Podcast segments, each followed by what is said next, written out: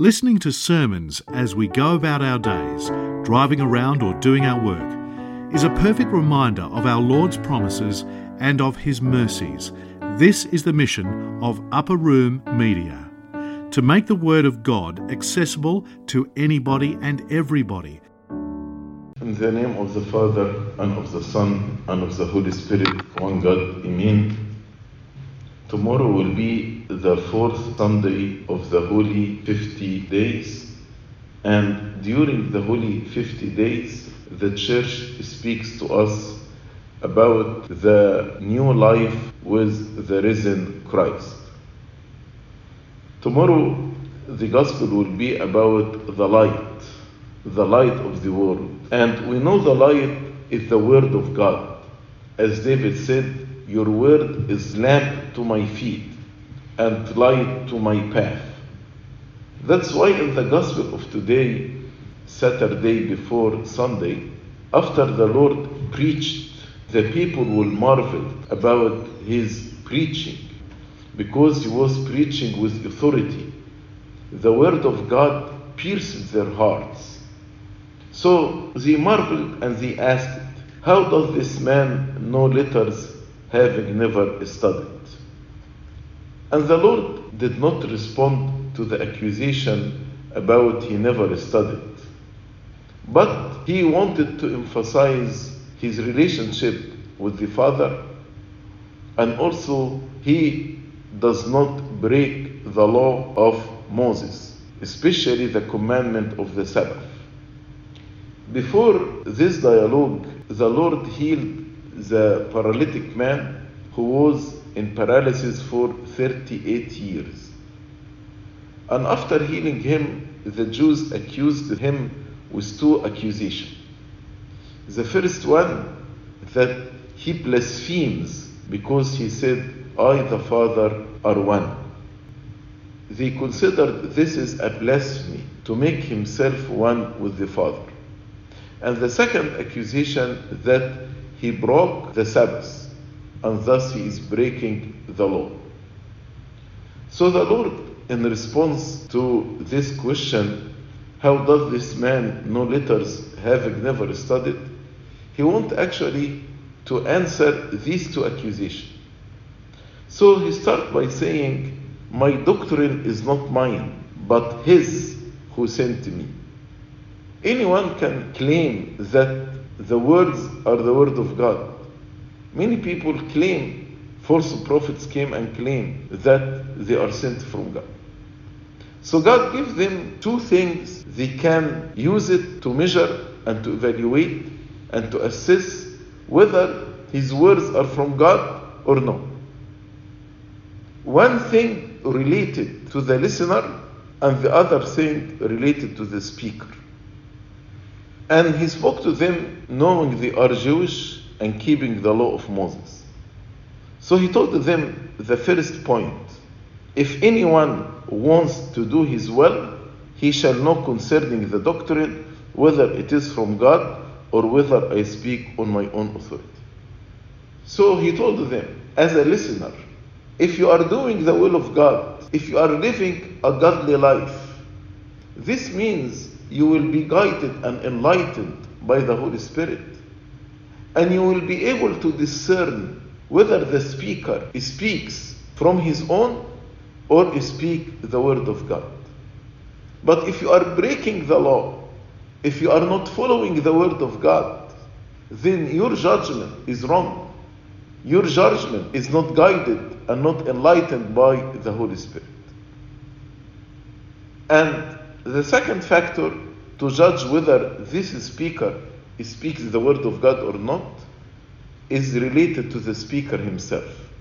He said, He who speaks from himself seeks his own glory, but he who seeks the glory of the one who sent him is true, and no unrighteousness is in him. If a speaker is seeking his own glory, he wants to impress the people, and he is asking for their feedback and their praise and their glory, then this person is not from God. Because, as St. Paul taught us, everything you do, whether eating or drinking, or anything else, do it all for the glory of God. So, much more, if I am saying I am speaking the word of God, I should be seeking His glory. I want to glorify Him, not to glorify me. If I am pleasing people, if I am building the commandment in order to please the people, then I'm not seeking His glory. But if I'm seeking His glory, I should teach the truth in love. As St. Paul said in Ephesians chapter 4, speaking the truth in love. So these are two things can help any person to judge whether this speaker is a false teacher or a true one. If the listener is doing the will of God, then he will be enlightened and guided by the Holy Spirit. And whether the speaker is seeking his own glory or the glory of God. So here the Lord actually affirmed his relationship with the Father, the only begotten from the Father before all ages, who in the fullness of time became man and dwelt among us. What about the second accusation? He broke the law. He told them, Did not Moses give you the law, and yet none of you keeps the law? And actually, he told them, How can you judge me that I broke the law and you are not keeping the law? After healing this paralytic man, there was a council to kill him. And actually, at the end of his ministry, they killed him, they crucified him on the cross. And all the Israelites who were in the palace with Pontius Pilate, they cried, Crucify him, crucify him. So he told them, The law, one of the Ten Commandments, you shall not murder. But you want to kill me. This is against the law. This is against the law, to shed innocent blood. Instead of listening carefully to what he is saying, they told him, You have a demon. No one wants to kill you. They were in denial. The fact that he was crucified by them proves that they wanted to kill him. So the Lord told them, Let me explain it different way, how you break the law. And instead of taking this personally, I will give you another example. He told them, Let us think about circumcision. Circumcision was given to Abraham, not to Moses.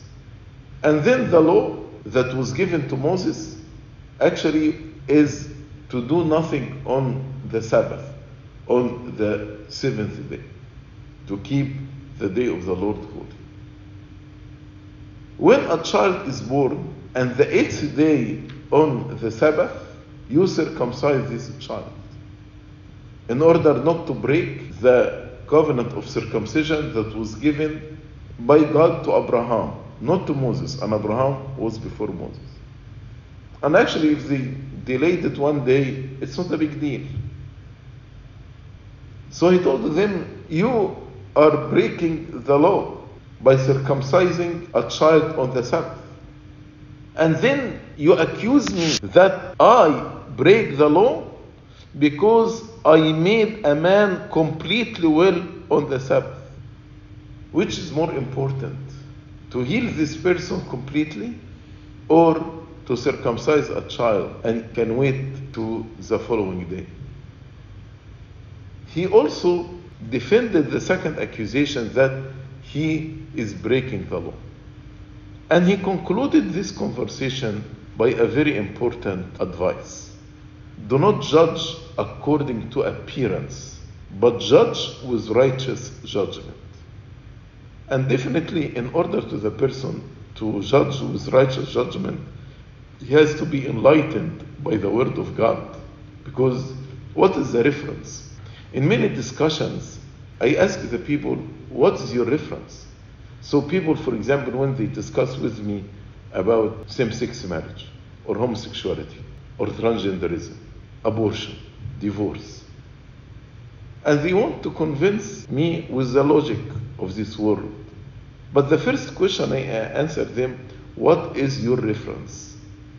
When you say it is right or it is wrong, based on what? Which code you are following?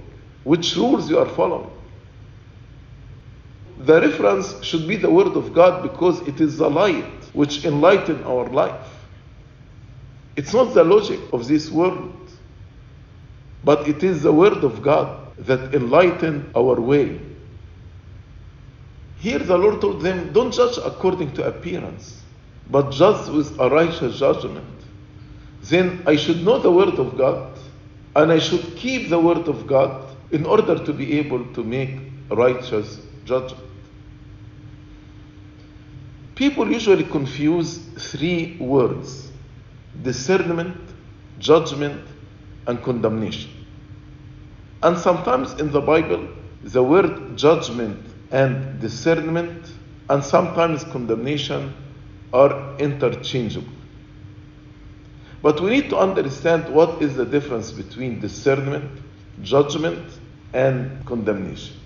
Because the word here, don't judge according to appearance, but judge with righteous judgment, it's about discernment and about judgment to those who have the authority to judge.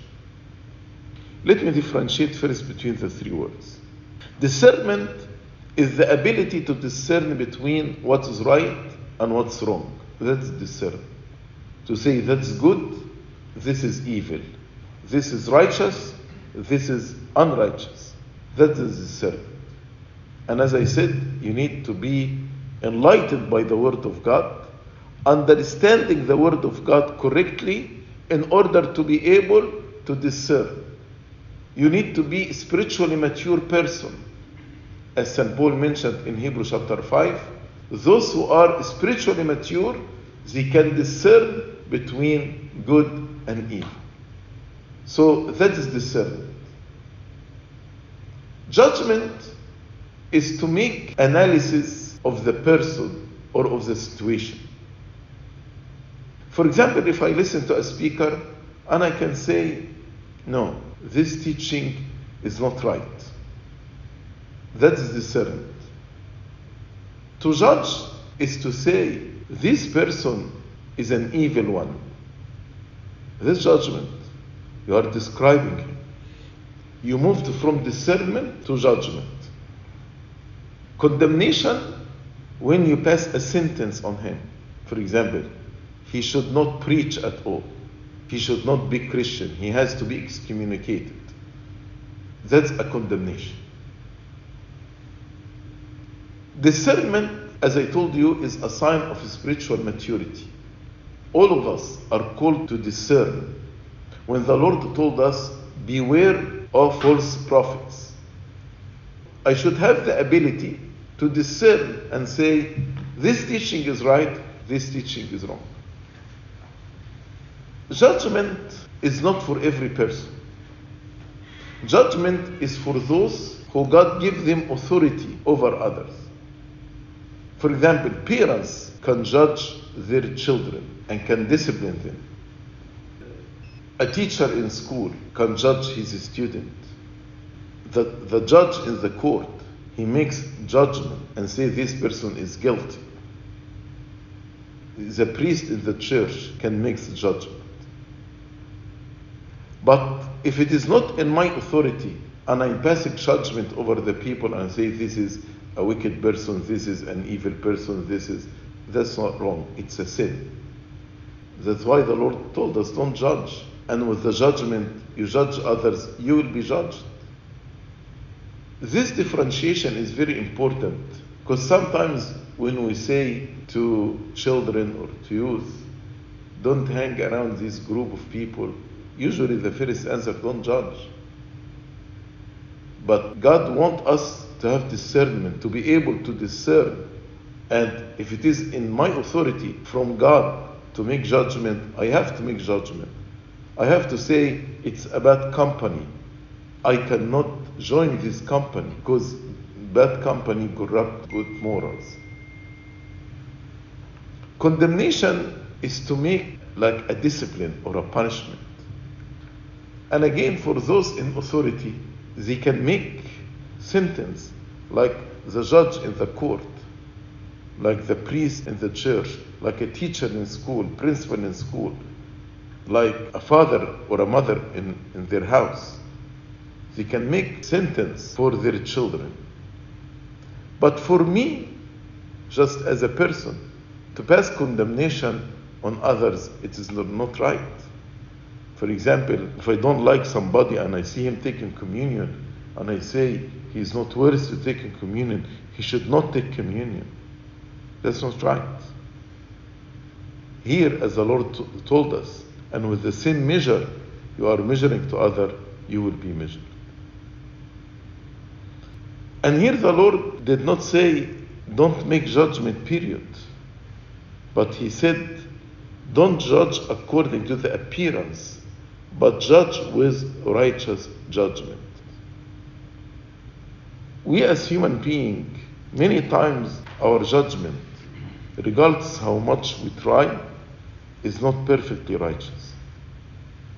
But at least we need to do our effort, the best effort, to be sure if we are making judgment because it's in our authority, we have to make righteous judgment.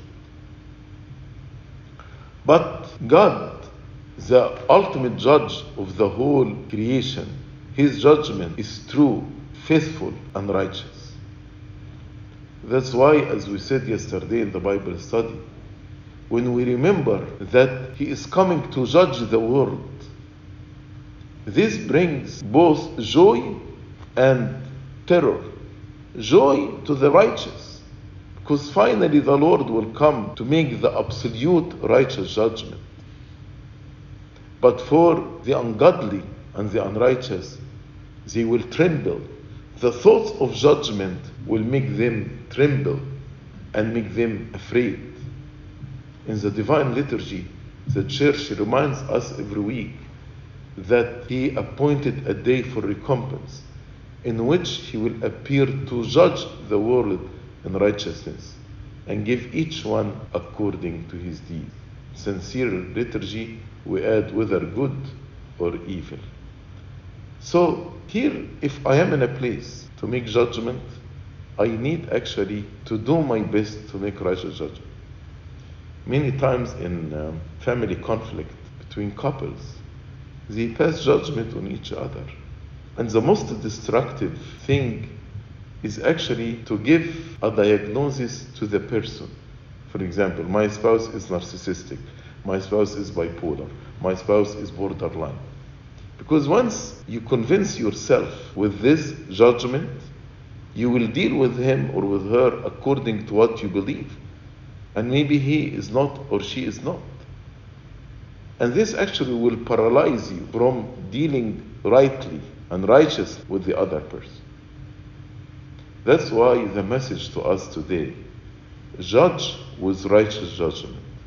In order to judge with righteous judgment, two simple principles.